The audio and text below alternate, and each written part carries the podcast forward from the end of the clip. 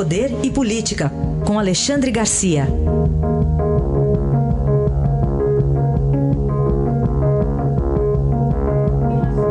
Olá, Alexandre, bom dia. Bom dia, Heisen, bem-vindo.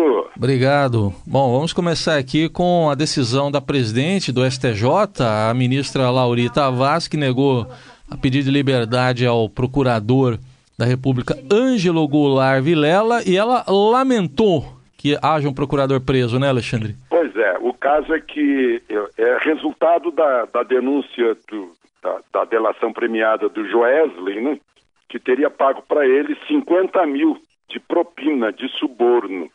Procurador da República, Ângelo Goulart Vilela, está preso desde maio. E a, a presidente do Superior Tribunal de Justiça negou o habeas corpus e no despacho disse o seguinte: é deprimente porque um procurador da República, pago com dinheiro do povo para fiscalizar as leis, aceita suborno para ajudar criminosos e auxiliar organização criminosa. Ou seja, ela está chamando ela presidente do Superior Tribunal de Justiça, Joesley e companhia, de criminosos. Quer dizer, ela mesma, né? É, é, é, eu estou lendo aqui a decisão dela. Ela vai direto ao ponto, né? Vai direto ao ponto. Não tem papas na língua sobre o senhor Joesley. Bom, falando em Joesley, ontem nos Estados Unidos o procurador-geral Rodrigo Janot teve que explicar essa delação. Pois é, aí, aí vem a segunda parte dessa, dessa manifestação da presidente do Superior Tribunal de Justiça. Se refere a Joesley como criminoso, aí Falando em Washington, o Procurador-Geral da República, Rodrigo Janot, que fez o acordo de delação premiada com Joesley, é perguntado sobre e que história é essa? Uma organização criminosa desse tamanho, que meteu a mão em tanto dinheiro do BNDES, né, de forma, de forma a, a ser favorecido por autoridades, para quem deve ter pagado propina, aí ele responde né, que, que é, ninguém fica, é, ninguém se sente feliz dando imunidade a criminoso. Aí a, a nossa conclusão é a seguinte: por causa de Joesley, não é infeliz. Essa é a conclusão. Ele, só para lembrar, ele fica até 15 de setembro. Foi perguntado também sobre outras denúncias contra Temer. Ele disse que isso está sendo investigado, que só vai oferecer denúncia se houver indícios graves, né, e que, e que não, não pode nem reagir no caso de a denúncia, a primeira denúncia dele ser derrubada pela Câmara, uh, que isso vai ficar suspenso até que o, o alvo da denúncia deixe uh, o mandato de presidente da República. É, e a lei da colaboração premiada é clara ao, ao dizer que o, o chefe da organização, esse aí não pode fazer delação, né, Alexandre? O chefe. pois é. Ele vai denunciar quem? O, o, como é que vai fazer, né? Vai entregar todos os.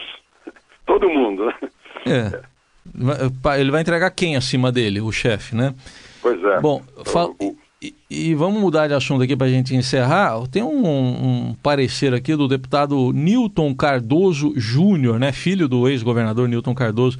Está valendo a pena ser devedor, é isso? Pois é, está tá gestando lá um novo refis em que vai dar multa e juro praticamente zero, né? 99% de perdão de multa e juro para quem está devendo para o Tesouro Nacional. O Tesouro calcula que vai perder com isso 12 bilhões. Né? Ah, fora os incentivos milionários, aliás, o, o, o editorial do Estadão está falando nisso hoje, né? com base numa, num relatório da Organização Mundial de Comércio, a burrice nossa de concessão uh, de, de, de, favores, o, essa diplomacia que tivemos a partir de 2003 de terceiro mundismo.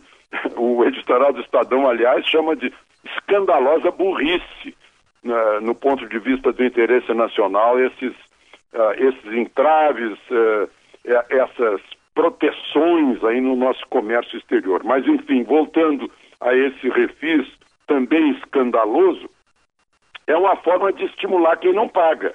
Né? É, é, é, de estimular, é de premiar quem não paga, de chamar de trouxa quem pagou, quem pagou em dia, e de estimular as pessoas a não pagarem até o próximo refis. É, um, é um, uma cultura nacional essa de beneficiar quem é fora da lei, em tudo, né? até no banditismo. A gente cria benefícios, no caso do banditismo, são os benefícios dos chamados direitos humanos, né? em tudo. Quem está fora da lei é beneficiado. Quem está na lei tem que cumprir rigorosamente a lei. Né?